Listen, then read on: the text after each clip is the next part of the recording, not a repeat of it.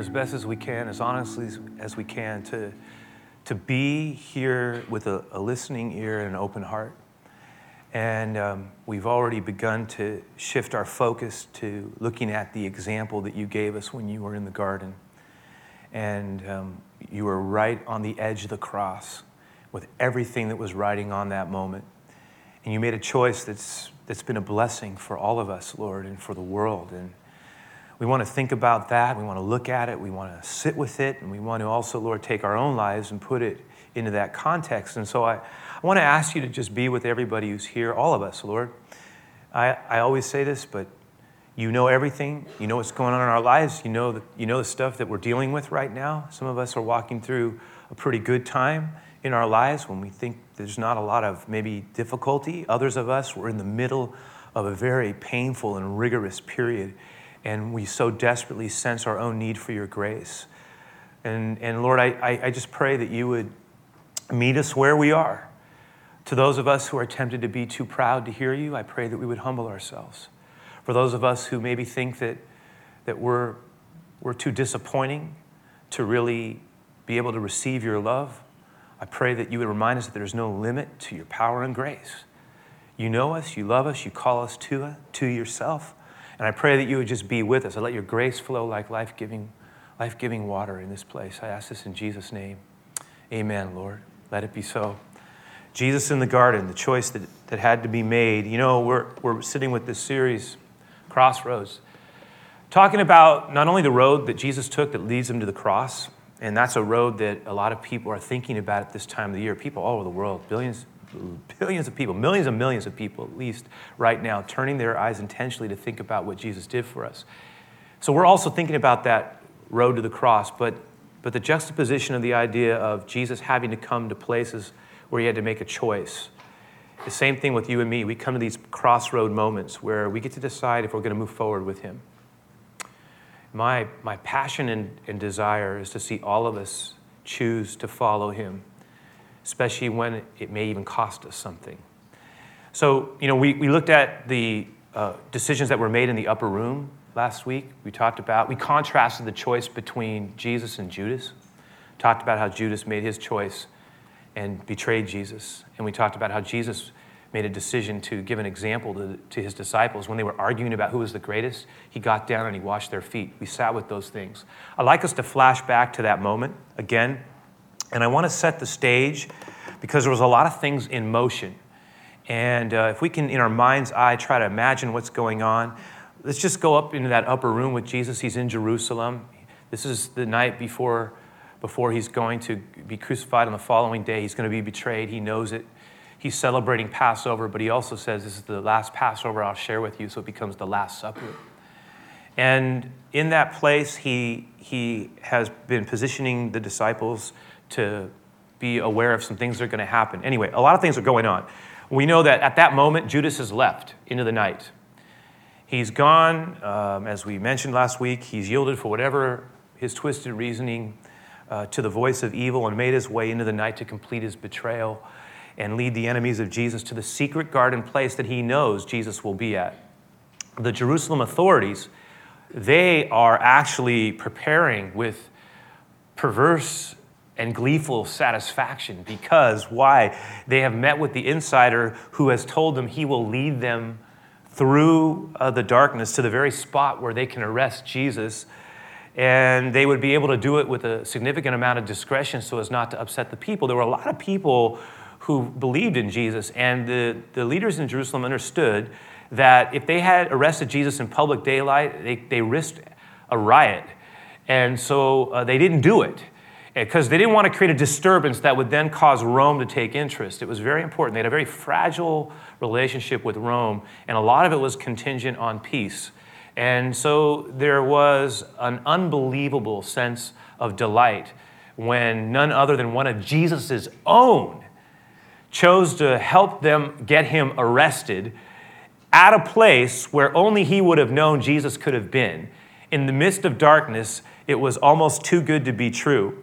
And then, of course, we know while that's happening, while Judas is meeting with the authorities. They're preparing to go and leave the city and, and follow Judas to the garden where he says Jesus will be there. I'm guaranteeing that. Jesus himself is with the disciples, and they are simultaneously walking out of the city gates of Jerusalem. They're, they're coming down and they're going into the valley of the Kidron, walking up from the Kidron to the Mount of Olives going into a garden, an olive grove called Gethsemane, a place where they had gone before, a spot where they had met more than a few times. And uh, Jesus knows, though, that as he's walking, that this time will be different than, than the other times. He understands that he is actually walking into a trap. It's not something that is a surprise to him. He also knows painfully that it will be his friend and one of his own disciples that will, will spring the trap. And yet, there is another part of him that knows that this is exactly how things are supposed to be, that they are exactly as the Father had shown him it would be. It was the hour for which he was born, and he understood that he was entering the hour, and it was now at hand, as he would say. And so he goes there with the understanding that the great work of salvation that he was born for is about to now move into its final hour and begin with a force and a power that would alter history and shake the spiritual universe at its core. I don't think we truly appreciate the shaking that occurs when Jesus dies and what actually is meant by the power of the resurrection. You know, I was, I was reading an article recently uh, because there was a, a, a photo um, exhibit that someone had taken um, on, after the tsunami had hit in Japan. It's, it's hard to believe it was almost uh, two years ago. That earthquake hit, and the, the, tidal, the, the, the wave of mag, magnificent force occurs. But I was, I was reading this article and I was shocked because uh, I didn't realize how powerful it was, that earthquake. It said that the earthquake was so powerful that it actually shifted the entire island of Japan eight feet closer to the United States.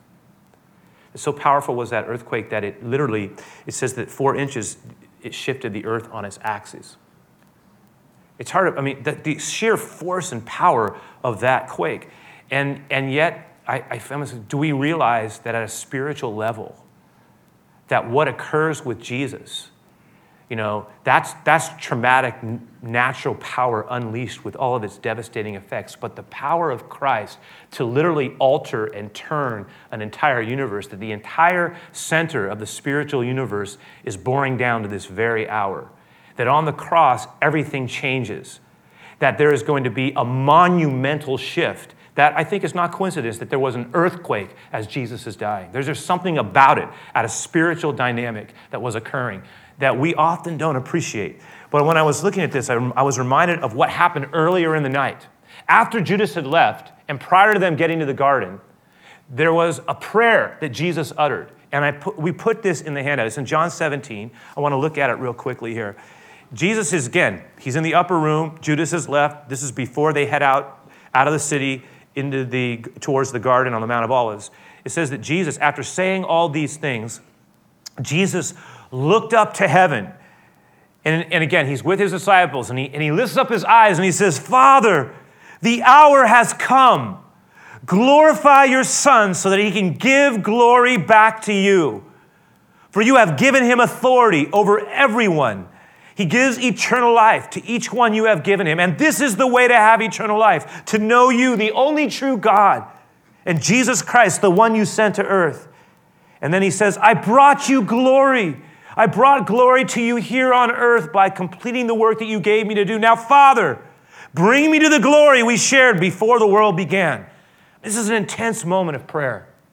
And again, the disciples are watching Jesus. He lifts up his eyes to heaven and he, he begins to say, Father, I pray that you would, you would be with me in this hour, that this hour has come, that, that you would glorify your Son in this hour, and that I would give you the glory back to you. I mean, it's an amazing statement. What is the hour? What's he talking about?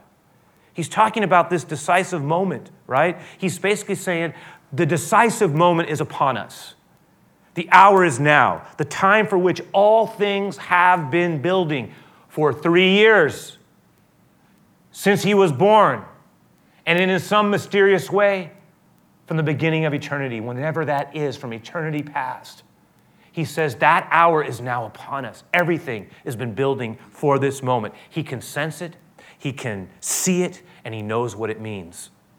He says, glorify. What does that mean? Lord, give honor, give honor to you. Give honor to me. It speaks of the cross, it speaks of even more his resurrection and his ascension. And you can feel eternity is in his words. It's almost like in that one, look at you know that fourth verse there where he says, I have completed the, I've completed the work you gave me to do.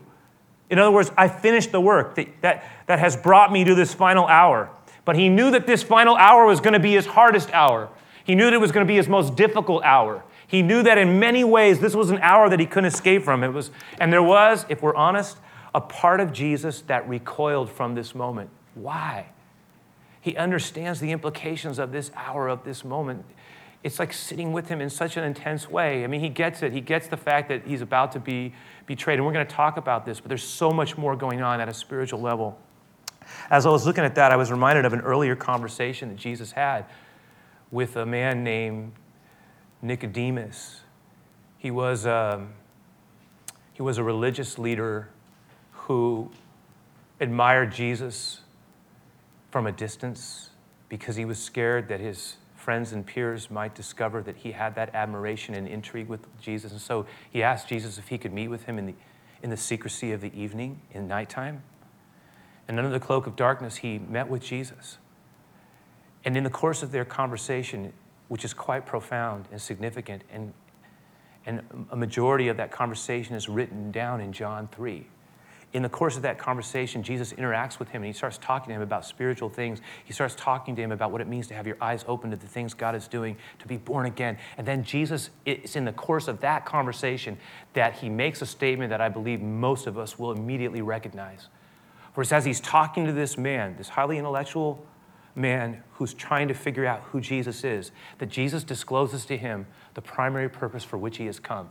It is in the course of their conversation that Jesus says, Listen, for God so loved this world that he gave his only begotten Son, that whoever would believe in him would not perish but have everlasting life, life unending, life overflowing, life eternal. Then he says, For God sent his Son, listen, not into this world to condemn it, it already has death on it, but that the world through him might be saved. It was a powerful, profound exchange. And he was basically saying is that God has decided to give humanity a chance by giving himself away for it. That, that he would pay a price that we could never pay, that he essentially would become God's life jacket, that God would re- rescue us through his son. And it was a statement, it's almost like he's saying, Look, we're all drowning, but God is acting. God is giving himself away. And I think it's important because he's saying th- that I, I am going to be the avenue whereby life comes. And, and, but it's almost like he's saying, not only has God planned this, but it's also something that I have to choose to do. And in some way, there's an intertwining here, you guys, of both the sovereign plan of God with the necessity of Jesus having to choose to do it. Jesus had to choose to do what the plan of God required. And on that choice, he had to essentially, as a human being, submit to the Father's will and purpose. And it's what makes, you know, what takes place so meaningful.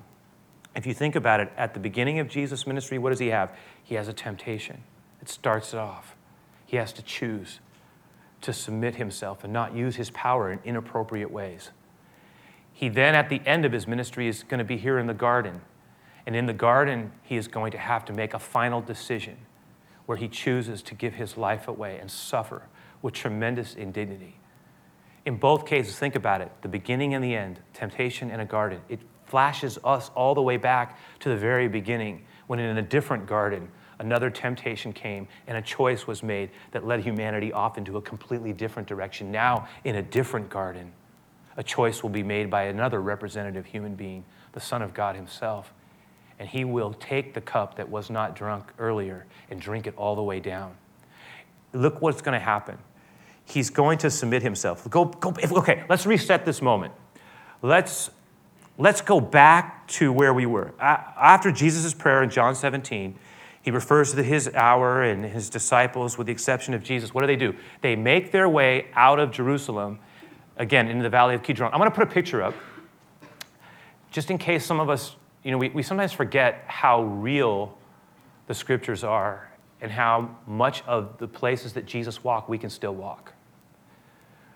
Right now, that view is actually from the Mount of Olives, where the Garden of Gethsemane is. And we don't know the exact spot, but you can see olive groves there, trees that have been there for generations. Um, it looks down on the ancient city of Jerusalem. What you can see there is, the, is the eastern wall, very important. Underneath it would have been the walls that Jesus would have seen. If you go around the city, you can see that now there's the, the Dome of the Rock there, but in Jesus' time it was not there. It was the Temple Mount. On the other side, the western side, is what you call the Wailing Wall. It's the, it's the remnant of the original temple that is uncovered and there. This is the land of Jesus. This is the place where all of this takes place. Jesus would have left the city gates on the eastern side, coming down into the valley that separates the Mount of Olives and the city. He would have come down into that valley, walked up the Mount of Olives with his disciples, and he gets to the garden. And in the garden, this is what happens. Let's look at it. Mark 14, verse 32. Then they came to a place which was named Gethsemane. And he said to his disciples, Will you sit here while I pray?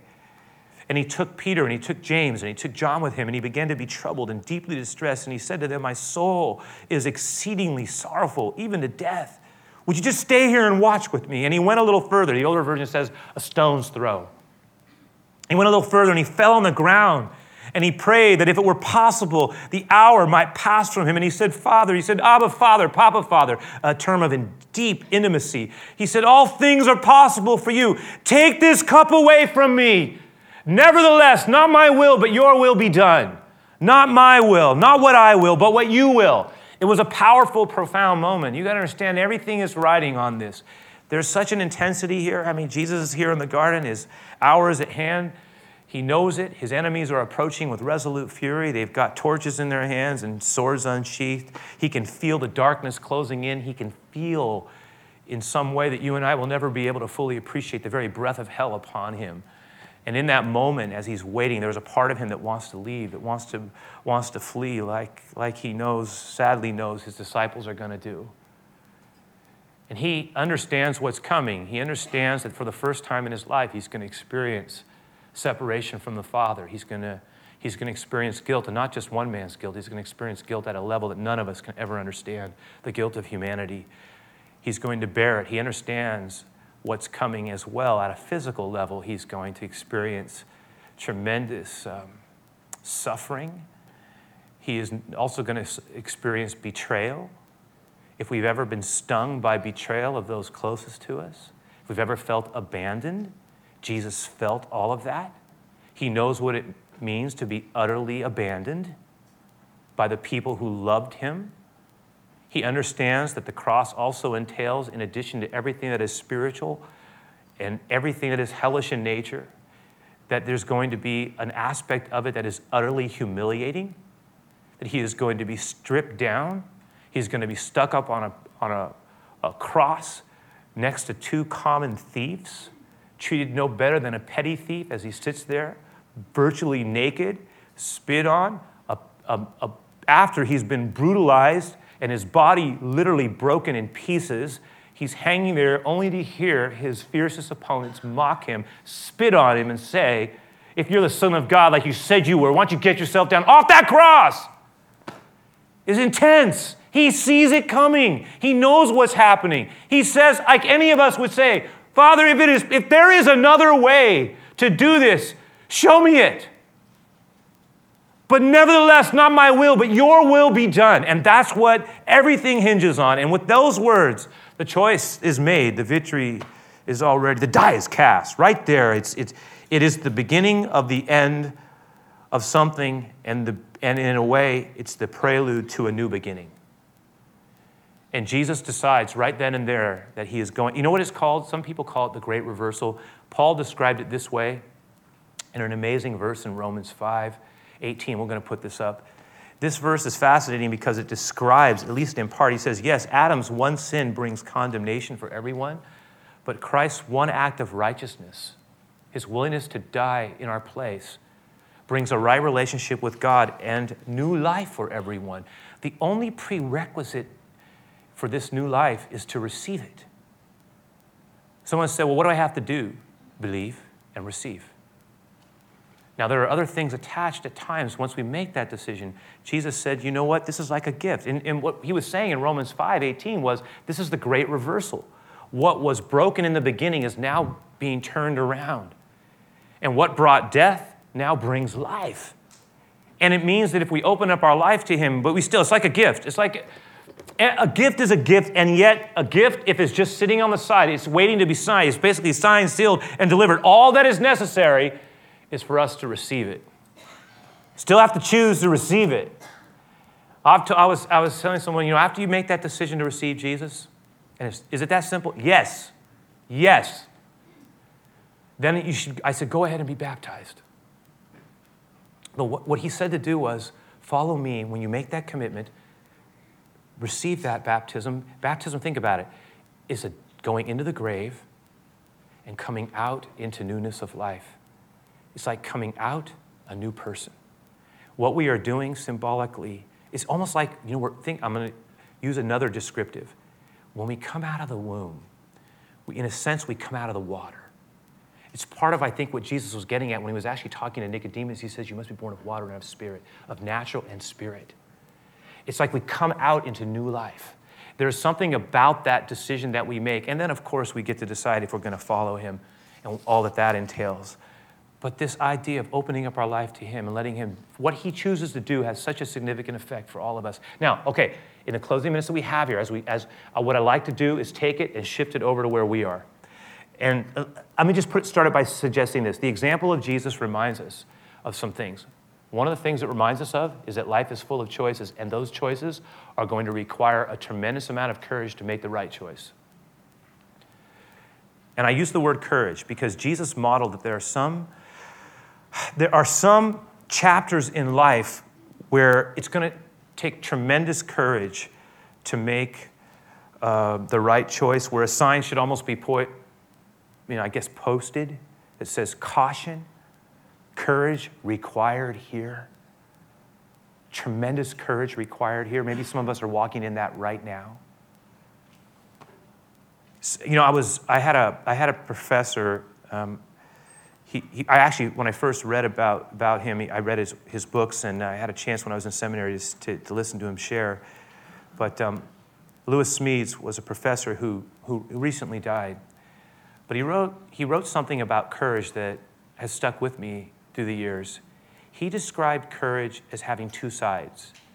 He says there's a, what I call an aggressive courage, or he says, he says it's the kind of courage that people have when they have to really face something and they put their lives on the line.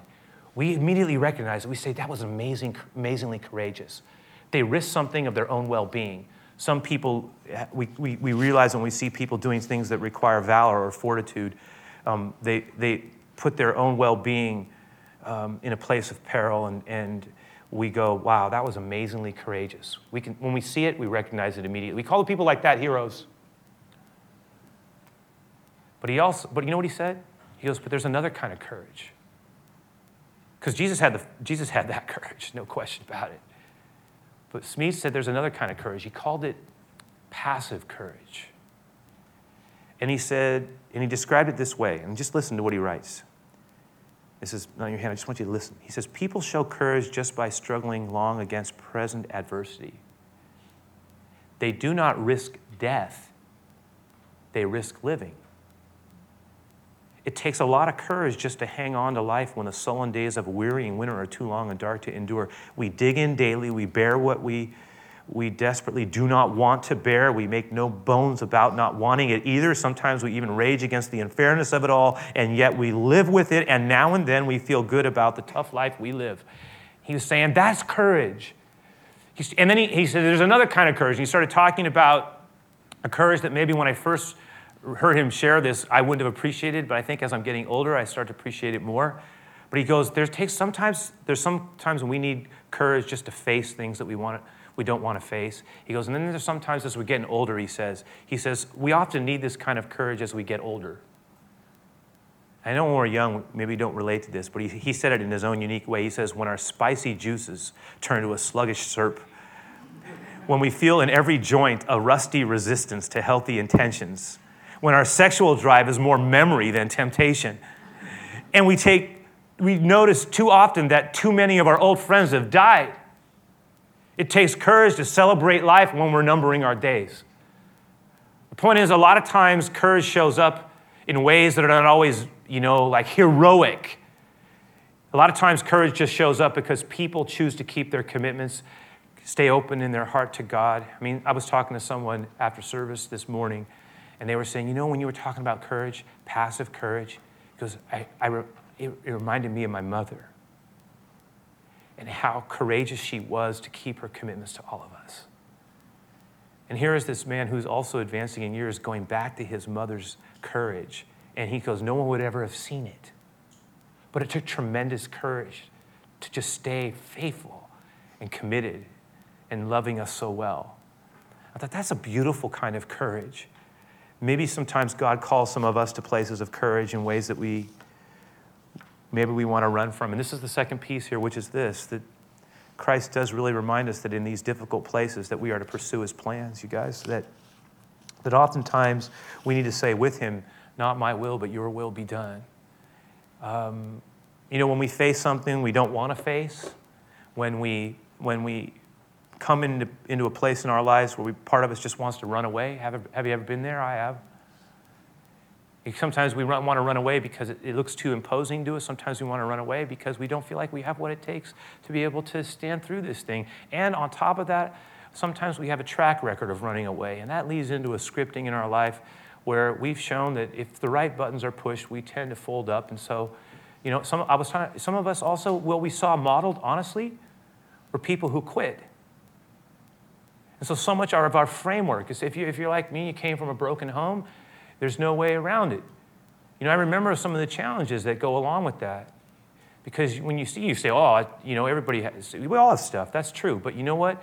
There's no way that when we experience something happening that, that is hard, when we watch someone quit on a commitment, and that, that, that something about that doesn't affect us. Because we all have fallback patterns. You know that? Our fallback patterns are typically connected to our experiences and to what we saw modeled. And when the heat is on, we tend to reproduce the very thing that sometimes we despise. And part, listen to me, part of what Christ wants to teach us is how to grow through that and how to, in a way, set a new thing in place.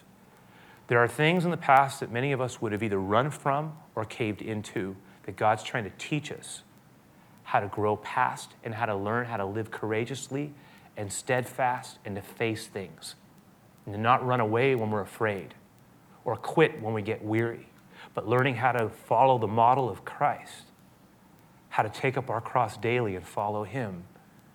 And we begin to learn that this Christian life of ours is meant to rewrite stories. It's meant to rewrite our story. It's meant to grow us we are to become increasingly like him. As I thought about Jesus, I thought about how he modeled what it is like to stand when he didn't want, he didn't want it. I love, you know what? I love the fact that Jesus said, I don't want this. I don't. Father, if it's possible, take this cup from me. I don't want it. That, that is a very real. What would have happened if Jesus quit? He quit on us. I don't want to do it but he chose to do it. And I thought in that moment, it's such a great model for us because what, and what did he do? There's a couple of key things in there. Do you see them? One of the things he does, which is a key for all of us if we want to really get better and grow stronger and build new patterns in our lives and take sometimes things that were passed down to us generationally that we call sometimes dysfunctions, sometimes they're sins, Sometimes there's stuff that we've got, we got it, we acquired it in our college days, our high school days. It's been haunting us our entire lifetime. God wants to take that and do a new thing. And he wants to produce breakthrough and strength. And one of the things Jesus does, you know what he does? Think about this. When he gets to that spot, he brings his disciples with him. Now, they were not going to be of any real use to him. In the moment when everything hits, they're going to run. But he, and he knows that, and yet he still says, Will you come with me? And then he doesn't even just say that. He says to the other, to three of them, Would you also come a little further with me? James, Peter, John, can you do, can you do me a favor? I need you to, to sit and I need you to pray and watch with me. I know you don't understand everything that's happening here. And in part of Jesus going, and I know you're going to let me down in a fabulous way. But just having you here with me matters. And I know you love me. You're just weak. But I got to pray. So the one thing is, he's not alone. He's got other people in his life. We don't just say it to say it. There's only, you cannot grow. There are some things that are going to absolutely require others with us because that's how God mediates his grace into our lives. Not isolated. Even Jesus said, Come with me. And then what does he do? He engages a spiritual discipline. He prays. He begins to ask God to come into his situation. In his crisis hour, he falls back into a pattern that he has kept his entire life. He drops into the place of prayer. And he begins to pray, Father, in this moment, when everything is riding on this moment, and I can feel, feel hell all around me, and I know what's about to happen, I, I don't want it.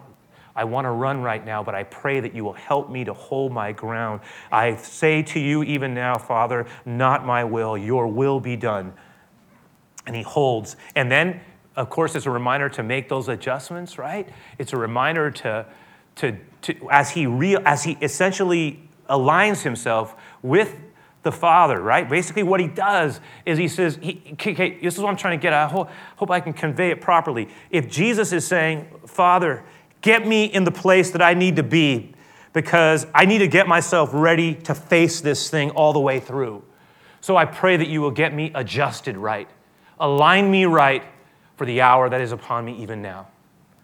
And it's like the Lord reminds us there are times we've got to make adjustments in our lives. That, that, that there's got to have to be, a, sometimes we've got to tweak our pattern of living sometimes we get ourselves into a way of going about things that, that we're not going to have enough strength to go through it. We, get, we need strength. And that's, um, um, I might as well put it this way. The last piece of this is this that He gives us grace, His grace. Number three, His choice reminds us that there is available grace to prevail. Not only grace to cover me in my weakness when I don't meet up and when I fail, that I understand, but also grace, listen, loved ones, for all of us, because He loves us dearly grace to be able to do the things that He's asking us to do, to face the things He's asking us to face, to not run when part of us wants to run, to not quit when it's easier to quit, to not take the easier way, but sometimes to choose the way of the cross so that others may live out of that choice. If Jesus, because of what He did, we all live, how many people will live if we choose to do things God's way in our own lives?